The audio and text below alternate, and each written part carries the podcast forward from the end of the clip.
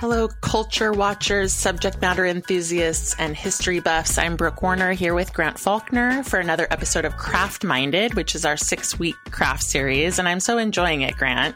Yeah, me too. You know, the only thing I like more than writing is thinking about writing. So it's been great to do a deep dive into craft. And I have to say, I'm surprised by how much I've already learned. And I, I thought I knew it all. I'm sure. yeah, there's there's never more to learn about craft, uh, and and today we're delving into a concept that is craft based, uh, but not one that you see that often. Although I could just consume you know any number of these books, and that's how writers place themselves and their narratives at the center of broader historical contexts. And so we're going to talk about that, uh, and we're doing the show with Danyel Smith, who's the author of the very recently released Shine Bright, and the subtitle title is a very personal history of Black women in pop, which kind of encapsulates that idea of putting, you know, centering the personal in the broader. Uh, and the book is really a tour de force through music. And what I love about it is how Danyel mainly focused on the stars that impacted her personally. And that's another thing that we'll get into. And so she has Dionne Warwick and Aretha Franklin, Gladys Knight, Diana Ross, and then more contemporary artists like Janet Jackson, Whitney Houston, Mariah Carey, uh, and also centers, you know, like I said, it just centers her own experience of these uh, artists in the narrative, which is not an easy thing to do while also trying to keep the book super relevant and interesting. And, and so the fact that she does this so well is really a testament to her capacity as a writer. But reading the book also got me thinking about other books like this, you know, ones that weave personal histories into broader cultural movements. So I wondered, Grant, if you could share with us any favorites that you have that have achieved something like that. Yeah, definitely. And I just wanted to echo what you were talking about, about how challenging it is to do as a writer, because you have to balance your own personal story with the larger topic you're writing about you know you have to kind of calibrate that interplay and make sure they're in conversation with one another and that each part isn't too loud or too soft and i, I mentioned this because that calibration has been very much on my mind uh, for the past year because the craft book i wrote the art of brevity mixes in my own personal experiences as a, as a writer and even some of my own short stories along with the main topic of the book the aesthetic of brevity and to, to add a layer, I also wanted to include a chorus of other writers' voices. So I, I, see the book as a conversation essentially between three people in a way. And you don't want any of those three people to be speaking too much or too little. So I hope I carried it off. but to riff more directly on your question, um, I was thinking immediately of Pico Iyer's um, Bibliomemoir, which is what Joyce Carol Oates called the small genre. And uh, Pico wrote a sort of biography and analysis of Graham Greene, an influential author to him, as he also wrote about his own personal story in the book. Um, and we interviewed him about that book and the process um, on this podcast. It's called The Man Within My Head. And I also was thinking of Jon Krakauer's books, especially Into Thin Air and Into the Wild, where he was reporting about events that happened. Uh, this this big catastrophe that uh, occurred when a group of climbers um, were climbing Mount Everest in one book, and then Chris McCandless's death in Alaska in the other. And Krakauer combines that, you know, reporting, kind of hardcore reporting, with an exploration of of an existential issue, you know, our desire to climb big mountains or disappear into the wilderness. And then he places himself in that existential issue personally, you know, probing his own impulses to put his life at risk for these extreme and perhaps foolhardy experiences in nature. So it's, you know, it's funny uh, because he pulls it off effortlessly, you know, so you don't even think about him having that conversation, but, but it's just so wonderfully calibrated, you know, so that that's the challenge. I mean, that's the thing. It's just not an easy thing to do. And yet some books really lend themselves to that. And I thought it was really interesting. Danyel is going to share with us in the interview about how her editor, who is, you know, very famous editor, Chris Jackson, uh, encouraged her to put herself, you know, to own her space in, in the music scene. Uh, and so that really resonated with me, you know, like where a writer might have like an aha moment and think to themselves, gosh, I have to actually be in the book in order for the book to work. Uh, and, and a book that came to mind for me that did this really brilliantly is called One Child by Mei Fong. And it's about China's one child policy. And I actually interviewed Mei in a different capacity, like long before we were doing this podcast, but she had a similar experience. You know, she's a journalist. She went to China and she wanted to just write journalistically about how this policy was unraveling in the 2010s. But she realized that she couldn't do it without making herself a piece of that story because she was a, a woman, you know, who would have been an unwanted girl had she been born in China and she's a Chinese American. Uh, and so, you know, it's really interesting to see her bring her lens to that story. And I can't imagine it, just like I can't imagine Krakauer's books without him being placed in it because it's that interpretation that made it all the more powerful. Uh, and so it's just, you know, these books are all similar. All of them, all of these authors are integrating their own personal experiences. Um, they're writing about these broader cultural events, like we're talking about, you know, whether it's the desire to climb mountains or, you know, pop culture or whatever the case might be, you know, and they're writing from two perspectives, which is the global and the very micro. And so it makes me think, you know, the political is personal. And uh, it also makes me wonder a bit about whether to achieve a book like this, um, you know, do you think that you have to have a journalistic sensibility? Yeah, interesting question because I'm just both the authors I just mentioned, Pico Iyer and Jon Krakauer, have a very journalistic or you know kind of personal essayist sensibility. So that definitely helps. Although I don't think you have to be a journalist. I think um, you just have to have a sense of when your personal story serves the bigger story, or when that bigger story is a lens to see your own story. And I think that that's what really applies to Krakauer is that's how he finds himself in a story. And, you know, in that case of, of the book Into Thin Air, which started out as a magazine article, he was climbing Everest on assignment with Outside Magazine, and he was there just to cover the phenomena of commercially guided trips up Mount Everest. And then he nearly died in this big snowstorm that happened um, as did you know the climbers on the mountain with him that day. So the story obviously changed. Um, it was still about commercially guided trips, but it also became about a history of climbing mountains with his personal story woven in. And again, I just I think Krakauer needs that bigger journalistic story in order to kind of discover and place his personal story, and that's what makes it so interesting. Um, so maybe that's it. You know, some sometimes we need to to hook our story onto something else. I love what you just said. You know, this idea of like, is the bigger story, you know, needing a particular lens. And I, I think that's again, like what a lot of authors realize, you know, like they're trying to write one story and then it's like, oh, actually the way into this is through my personal journey. Um, and I think in some ways that's where the craft of it all comes in. You know, it does take a nimble mind to do that kind of work, you know, to place yourself in the story and to do that kind of interpretation. And so when I work with my memoir students, I do try to impress upon them all the different options that they have when it comes to making broader connections. So take Danyel's book, you know, as we've been saying, it's about music and she writes about any given person who made an impact on her. So she has all these different points of entry into her own story and also into the era, right? Like what was going on for her at the time. And and she gets to make so many choices along the way. I mean, we all do, of course, you know, no matter what genre you're writing, there are just different choices. But the book ends up being a particular iteration of what it could have been. We all have to make those choices. I was thinking how it reminds me of like a choose your own adventure quality, you know, to a, to a book because you're writing, you're making choices, you're choosing a door to walk through, you're laying down pathways that lead one particular direction. And then by necessity, you're closing other doors along the way.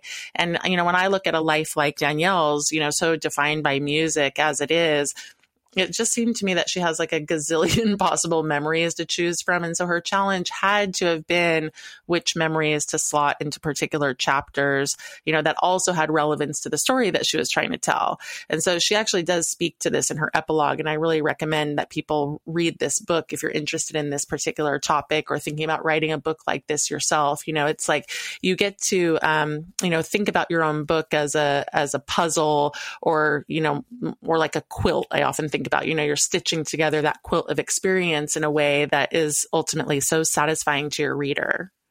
Yeah, I love uh, that metaphor of quilt. I think it's a lovely way to think about this because, you know, quilts have so many different fabrics and different shapes and textures that can come together and and quilts actually allow for so many different types of kind of calibrations. And when I think of quilts, I think some are like a collage of finger painting. They're kind of messy and they have all this cast off fabric, and then others can be very patterned and very orderly. So with that in mind, this quilt metaphor, I'm curious, what are some of the things that would make that quilt or puzzle satisfying? You know, what might writers have in mind as they're trying to piece together their own stories in the context of a broader story? Yeah, well, I have three things that I'm going to put out there for people. You know, one is that strong connections need to be made by the author. You know, so often I find people really struggle with that aspect of connection, you know, and like I said, it could be to an experience, to an era, but this is just really about finding something very intentional uh, that connects the broader to the personal or vice versa. So connections. And then number two is that the writer needs to find out the right balance between the story. So it's not that there's a formula, but in this case, Danyel absolutely is writing much more about the broader than she is about the personal. So it's more heavily weighted in the cultural context, but I've seen the reverse. And so that's just, you know, figuring that out as you go so that the entirety of the book feels balanced and throughout has some sort of rhythm, you know, that feels um, consistent. And then finally, I'm going to expand out on this idea of interpretation. I see this as a really essential part of memoir that you need to say why it matters to you. Uh, that's the lens through which you're writing. And so Danyel is doing that. You know, she's giving her opinion. Sometimes she's lamenting injustices and calling out unfairness because, you know, a lot of these Black women that she's writing about, of course, did not get paid well. Um, it's not apolitical, right? I mean, it's a it's a book that insists that we give Black female artists their due, and so it has a strong point of view. And so, you know, in that way, it's figuring out how are you interpreting your story. So Danyel is at the center of this story as a kind of cheerleader, uh, you know, a setter straight of history, a, a, fan, and a clear-eyed observer and fact finder. So, you know, many things, but we we clearly know what her agenda is. Yeah, this book was so fascinating. And what I really like about it is how it's a book that, you know, it somehow defies categories. It's part biography of all these female artists, part memoir, part anthology of, of sorts, since it covers so many artists over so many decades. And and then part history and music history of, of black women's achievements. And I wanted, on that note, I wanted to note that in my early, early days as a writer, when I was 24, I did an internship with SF Weekly, and I had the pleasure of knowing Danyel in her early days as a music reporter and critic. And I have to say that her success is, is no surprise. She was a super interesting, lively thinker and writer way back then. So I look forward to talking with her more after this short break.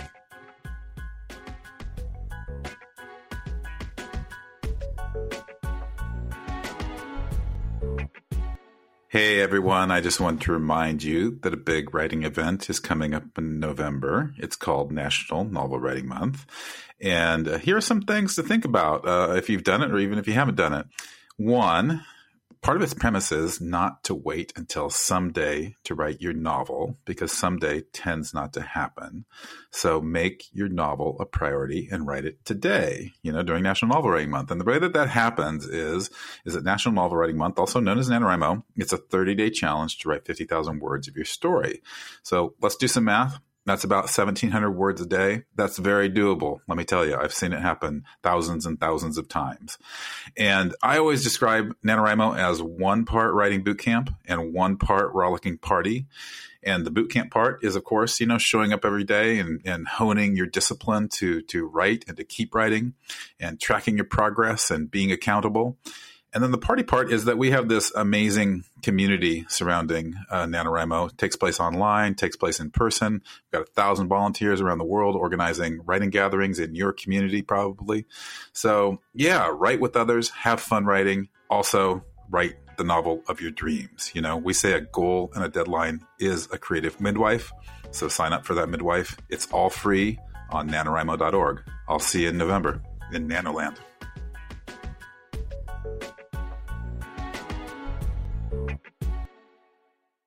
Welcome back, everyone. I feel so lucky to be joined by award winning journalist Danyel Smith, who's the author of the critically acclaimed Shine Bright, a very personal history of Black women in pop. Danielle is also creator host of Black Girl Songbook, a podcast that centers the sounds and stories of Black women. She's been a producer and writer at ESPN, a Knight Fellow at Stanford University, editor of Billboard, and the first woman and first Black person to serve as editor in chief at Vibe. She's written two novels, More Like Wrestling and Bliss, and her work has appeared in the New York Times Magazine, the Los Angeles Times, and at NPR. Welcome, Danyel. Hi, how are you? We are great. Yes. And excited to talk to you about your new book, uh, Shine Bright. And you're joining us as part of a series that we're doing on craft. And I wanted to ask you about the choice that you made with this new book to center your story in a broader historical context. And of course, this could be any context, you know, depending on the writer, but for you, it's music.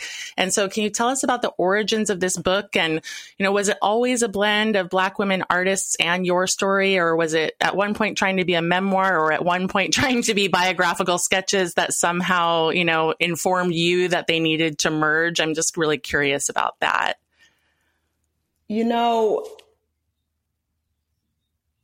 it wasn't quite a last minute decision because the book took a long time to write. And I'm so happy to be here with you talking about it. But it was not what I thought it was going to be at the beginning when I started. What happened really was I was, I think I had just left Billboard right around the time Whitney Houston died so tragically. And I was hearing from agents basically pitching me to write quickie Whitney Houston biographies. And most of the, I would say all of the pitches, you know, because we were in the moment of the tragedy. We're like, and we want you to talk about the drugs, you know, we want you to talk about, you know, the, the, the abuse in her relationships, that kind of thing, which to me those things need to be talked about, but I didn't want to lean into them, nor did I want to write anything about Whitney Houston in a hurry, which is what else they were asking for. So I pitched it back and said, I think I would just rather do a history of uh, Black women in pop music, which sounded really big. I don't know if I had my head completely around it, but I ended up selling it to somebody. And, you know, just that thing that you go through as a writer where, I don't know, I'm a natural depressive, number one, and I just couldn't get it together to finish it. I got out of my deal with it. Was a great publisher. Um, and I just did a hard reset. New agent, new publisher. And I landed back with Chris Jackson, who edited me on More Like Wrestling and Bliss way back in the early 2000s, those fiction projects, those novels, uh, both of which I'm really proud of and loved working with Chris on. And I'd made it a point I wanted to be back with him. But I was still slow going, writing this huge, you know, history of Black women in pop, and I just couldn't finish. And I had one of those come to Jesus moments, or I should say, come to Jesus meetings with Chris Jackson. And he said to me, You know, you're going to have to actually finish the book. And I said, I'm going to. And he said, but it's taking too long. It doesn't need to take this long. And I think I want you to consider something. And I said, okay.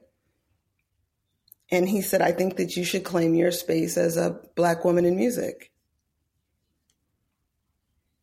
And the thing is, I had been resisting it, I think, for years. I had resisted writing about myself for years, even with more like wrestling. I wrote about my life, but it was, you know, fictionalized. And so, long story short, I realized I just needed to do it. And I knew it was going to be hard. And it was hard, but I'm so glad that I did.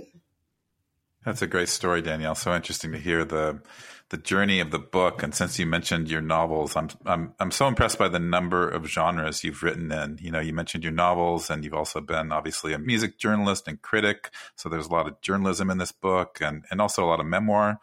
So you've got a variety of craft tools from different genres of writing to use.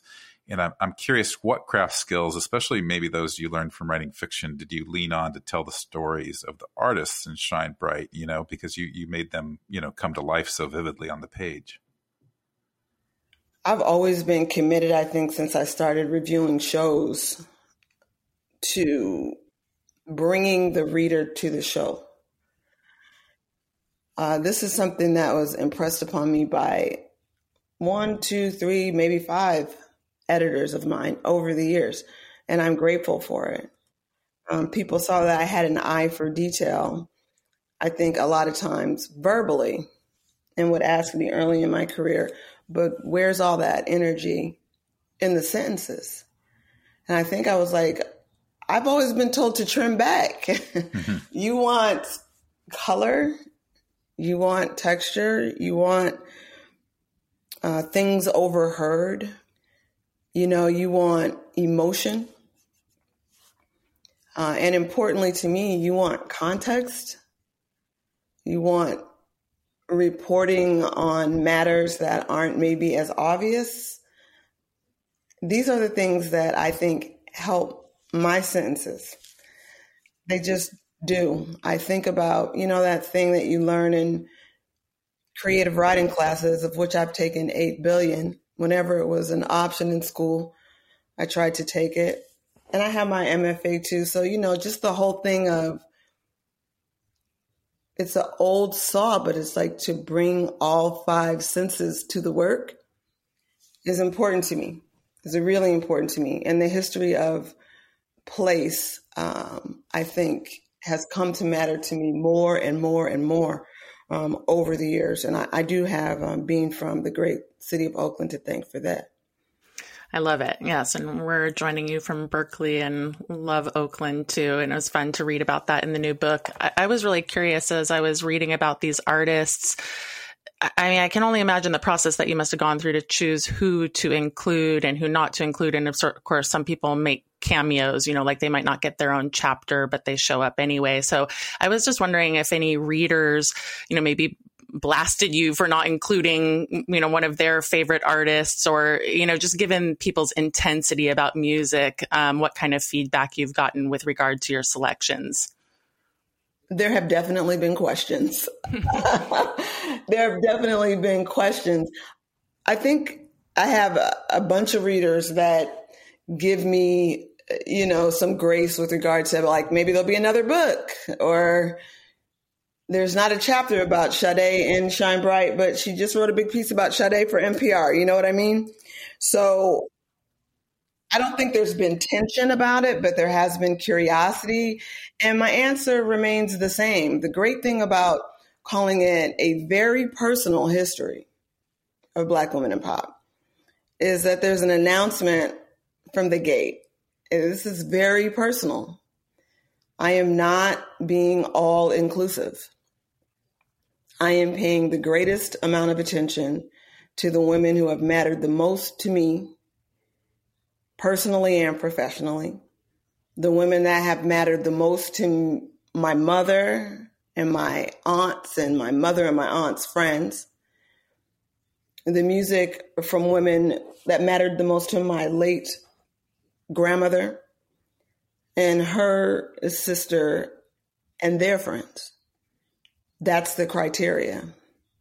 That is the criteria.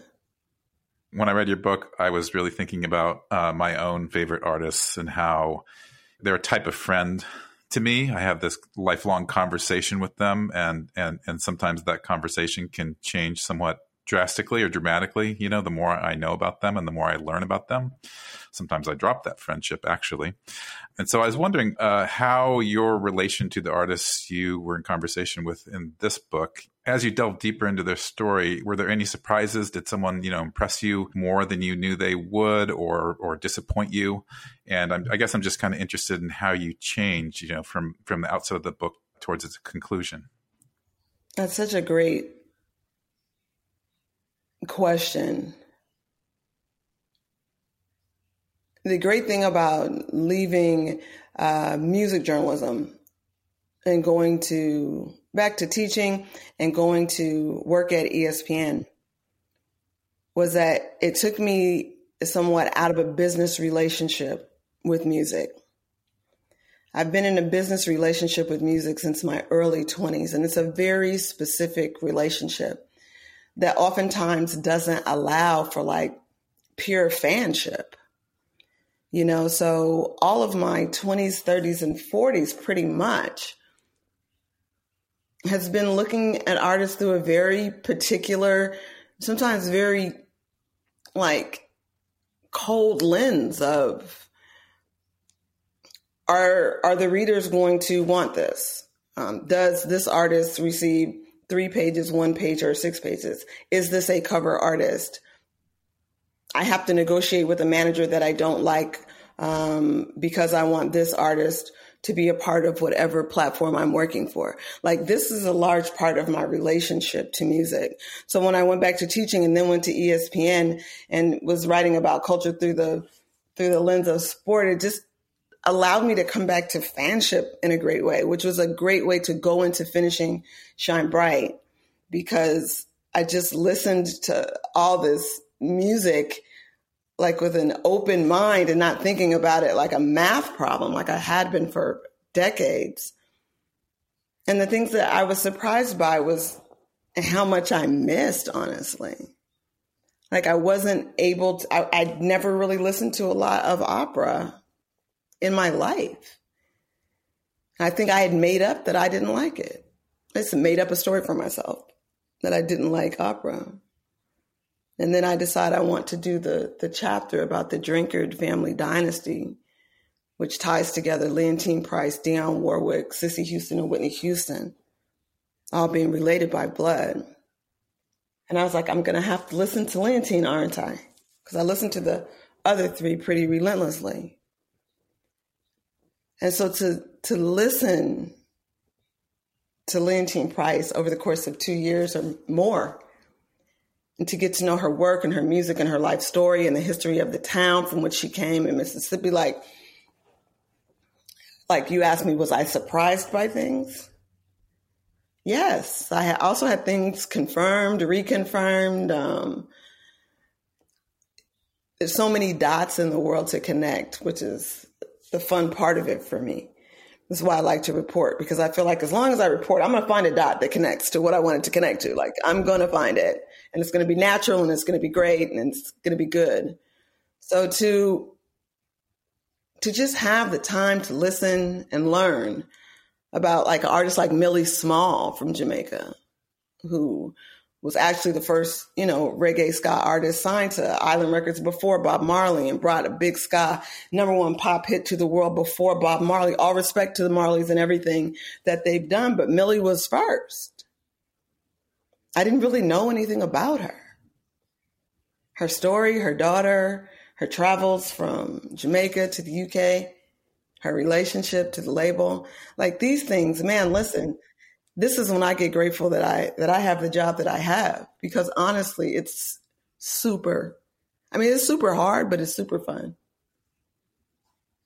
Yeah, I mean, part of the reason I loved the book so much was because there's all these artists I didn't know about or knew very little about, and then of course there's the artist that looms so large, and so I I would be lying if I didn't say I wasn't you know eating up the Whitney Houston story or the Tina Turner story, you know, and one of the scenes that you show is when you're at dinner and Whitney and Bobby come in and they're high, and you're witnessing this and I just thought about the train wreck, you know, that was Whitney and Bobby in their later years. And, you know, that scene was so gripping because, of course, like so many people, I loved her. And, you know, it was gripping because there she is and she's such a mess and you were there to witness it and so i sort of felt like i had this friend in you you know telling me this story about this troubling encounter um, and it's just interesting what you said about whitney like you needed time to process that um, and I liked in the book too how you say, you know, straight up she said that the bodyguard ruined her marriage. But I also felt at the same time that, you know, you really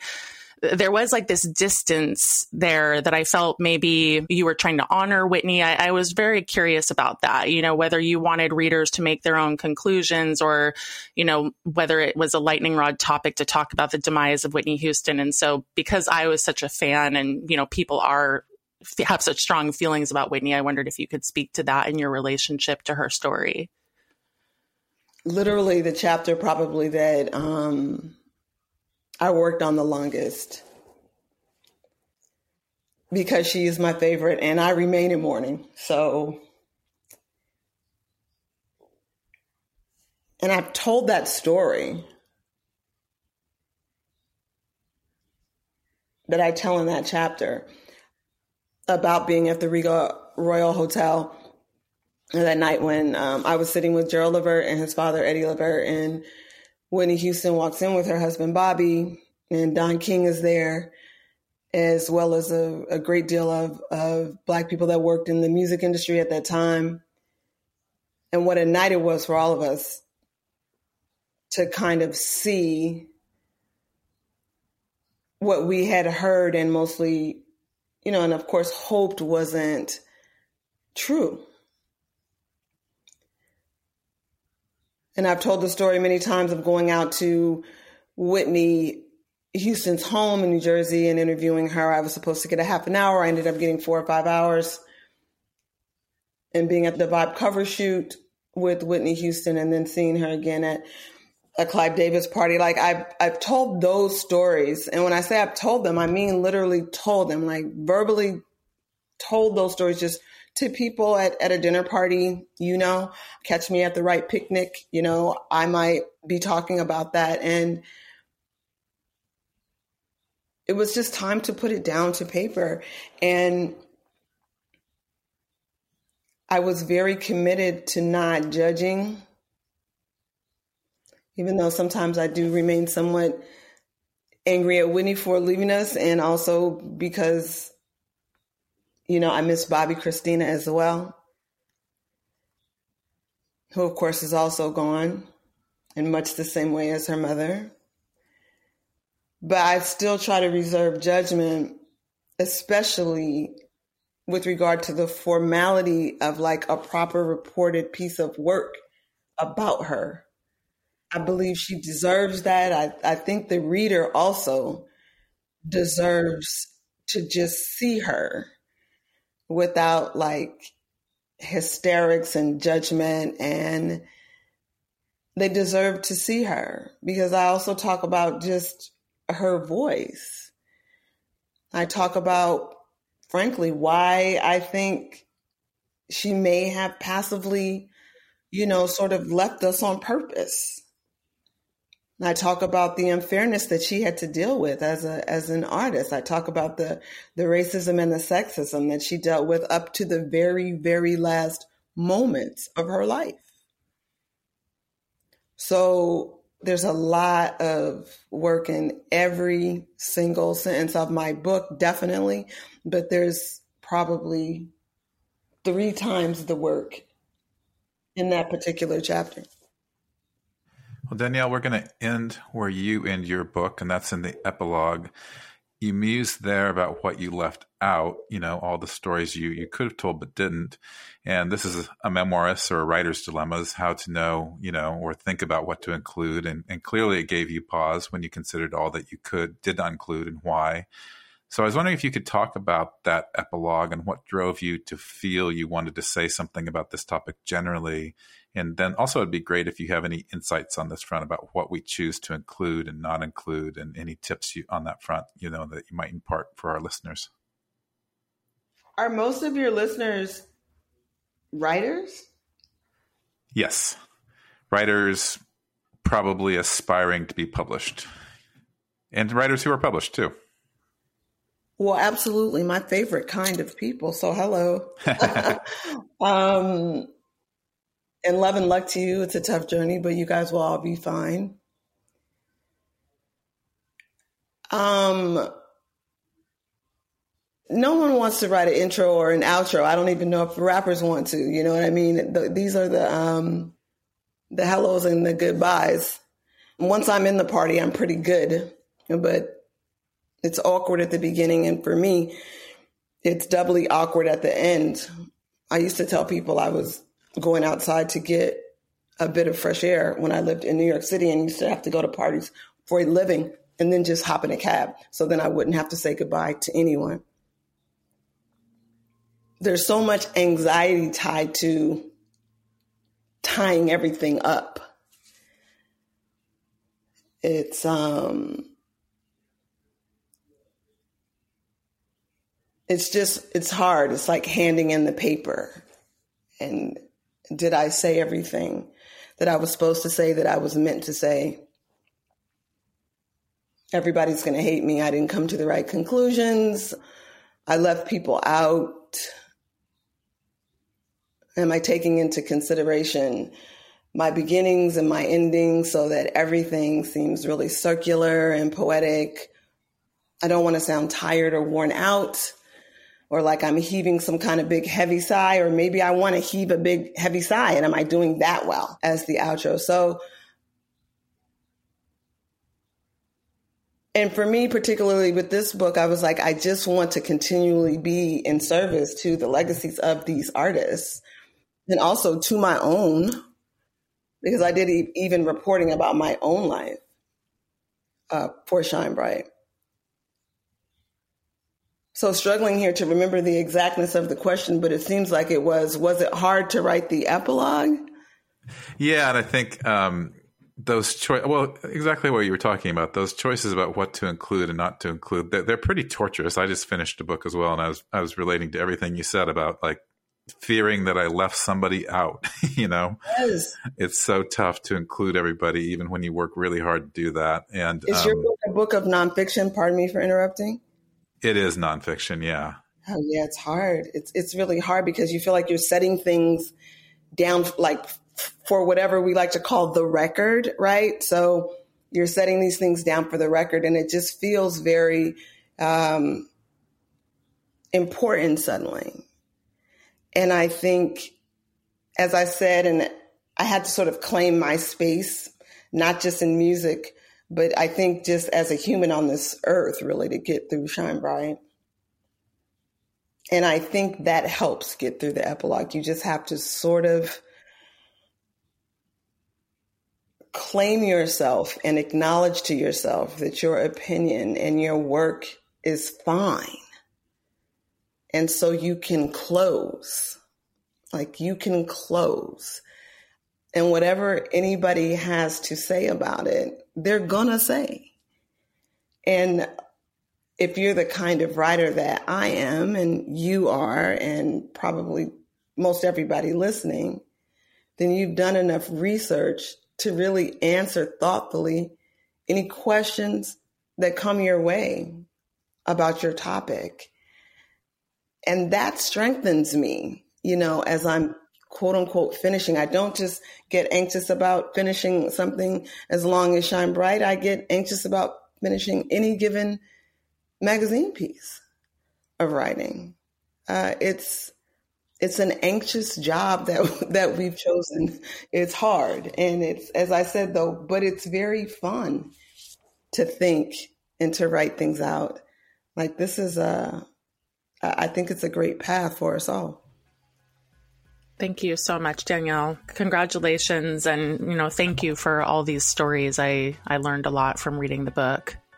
Oh, I'm so glad. And I'm so glad to be included as a part of this show. And again, the fact that a lot of the listeners are writers is very special to me. So thank you for having me. We'll be right back with today's book trend after this short break.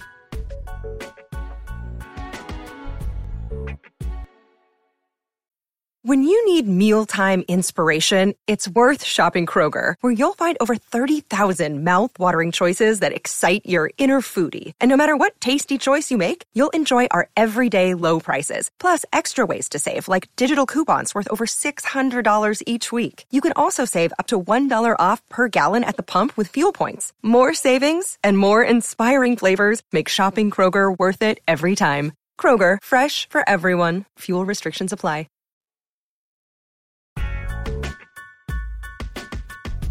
This week's trend is Bookscan. And Grant, you suggested this one because it's something that became a topic during this antitrust trial we've mentioned previously on the podcast between Random House and the DOJ. Yeah. because one alarming finding that came out of that was just the reality of how few copies some books actually sell. Yeah, the trial was like a, a, soap opera of sorts, and, and everybody in the publishing writing world was, was watching it and commenting. And, and the trial revealed that 50% of books published sell fewer than 12 copies. And that, of course, went viral on the internet and you know, was alarming and horrifying, uh, but it was also a very misleading figure because of the way that books are tracked through BookScan, which is the main book sales tracking tool. Uh, but it seems horribly warped to me, Brooke. Um, and so I was wondering, since you've worked on, on the publishing side of things, can you explain BookScan? yeah, I mean, BookScan is a tool for publishers and nothing more than that. It's not even a very effective one. Ostensibly, it tracks through the register sales, right? So we, the publisher, really track sales to retailers, but BookScan is tracking actual consumer sales. The thing about BookScan is that it's ridiculously expensive. So She Writes doesn't even have a subscription. I, I, used to use it when I was at Seal Press, though. And even then, it only accounts for 70% of sales. So publishers use BookScan as a way to justify advances, which honestly is pretty crazy. But this is also the way that publishing works. Um, you know, we identify comparative titles for all of our books, and those comp titles are then used as justifications for everything from acquisitions to advances, but also for a barometer of how many copies we think we should print. So, of course, it's a flawed system because comps are always aspirational, you know, and then we don't even have an accurate measure of sales. So, you can just see this sort of house of cards that is traditional publishing. If I'm understanding this correctly, publishers choose books that are similar to a given book they're publishing. But to your point, it's aspirational. So you might have a new book and, and say that its best comp is Ocean Vuong's On Earth We're Briefly Gorgeous. And then you pull the book scan numbers, which of course would be high, even if they're only representative of about 70% of the sales. And then you build a case to push out a lot of copies of your new book based on the fact that Vuong's book is a comp and based on his sales numbers. And hopefully you're the lucky author on, on the other end of that who gets a big advance. right. That's pretty much it in a nutshell. Uh, and I, but I would say that the bigger issue I have with BookScan is the way that Amazon uses it because Amazon gives authors access to their BookScan numbers. But authors often think that that's all sales you know, when in fact it's just a point of sale. It's just Amazon's uh, numbers. So, yeah, I mean, in essence, the industry does have this very archaic and half functioning system of tracking sales that, you know, I just said most publishers can't even afford to use it. And so the whole thing, you know, when I say it out loud is actually pretty silly, but this is what we have to contend with. And I can imagine outsiders watching the trial were just like, what the heck? Yeah, 50% of books only sell 12 copies caught a lot of people's eyes. And I, I read a lot of explanations for that, though. And BookScan doesn't include things like library sales, which can be huge. They don't include the sales of books that an author might sell themselves at a launch event. You know, I actually sell hundreds of copies of, of my book, Pep Talks for Writers, through the NaNoWriMo store, and none of those sales are included in BookScan numbers. Um, and also, books are published in multiple formats, you know, each with a different ISBN. So your hardcover, paperback, ebook, and audiobook will, you know, all have different sales figures. Also, I just wanted to put that figure of 12 sales in a in a year in larger context because there are dramatic differences between you know lifetime sales or sales in the first 12 months after publication or sales in any random calendar year. So I might have a backlist title from 1997 that sold 11 copies last year. So anyway, I yeah, like you Brooke, I find this a really you know archaic way to evaluate sales because it privileges traditional bookstore sales for one um, and it's a warped way to judge an author's sales because, as we know, the sales of your your last book will influence the next contract you have, at least if, when it comes to traditional publishing. Yeah, totally. And and I, I'm a little bit sorry to our listeners because I feel like a lot of these trends that we share about the industry are somewhat disheartening and us going like, why is this happening? And and the book publishing industry does need to, you know, bring itself into the 21st century. But I also think that these quirks and you know weird bits of the industry are very helpful to know. I mean, if you want to be an author in this space, it's important to understand what you're getting into so that you're not ripping your hair out, or maybe you're ripping your hair out, but at least you understand it. So uh, you're welcome. we'll help people understand why they're ripping their hair out. That's the purpose of this podcast. Exactly. So tune in. We have more trends coming up in the future and we, you know, we're always mining for trends. So if you have something, let us know. And we also hope that you're enjoying our craft series. We'll, we'll be right back next week with more. And so we'll see you then.